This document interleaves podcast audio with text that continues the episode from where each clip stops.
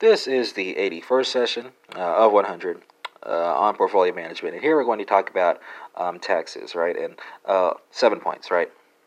So first, um, the imposition of a tax on buyers um, reduces demand, while an imposition on sellers reduces supply, right? Second, the actual tax burden usually differs from the statutory tax burden, right?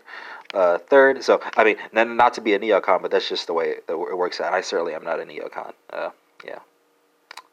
Uh, two wars, lots of money. That was a big mistake. Third, uh, if the demand curve um, is more inelastic than the supply curve, uh, consumers will actually uh, bear a greater burden of the tax in the form of um, a reduction uh, in consumer surplus, right? Uh, fourth, if the supply curve is more inelastic, uh, uh, then the demand curve producers will actually bear a greater burden of the tax in the form of a reduction uh, in producer surplus. Fifth, uh, the more inelastic the demand and supply curves, the lower the total uh, deadweight loss to society from tax imposition, uh, and the greater the tax revenue for the government.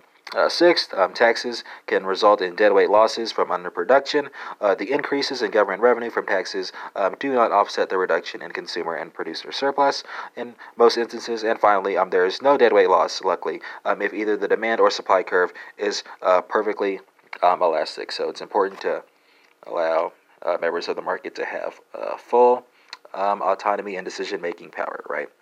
And that concludes this 81st session Uh, of 100 on portfolio management, not, of course, ruling out the possibility of bonus sessions.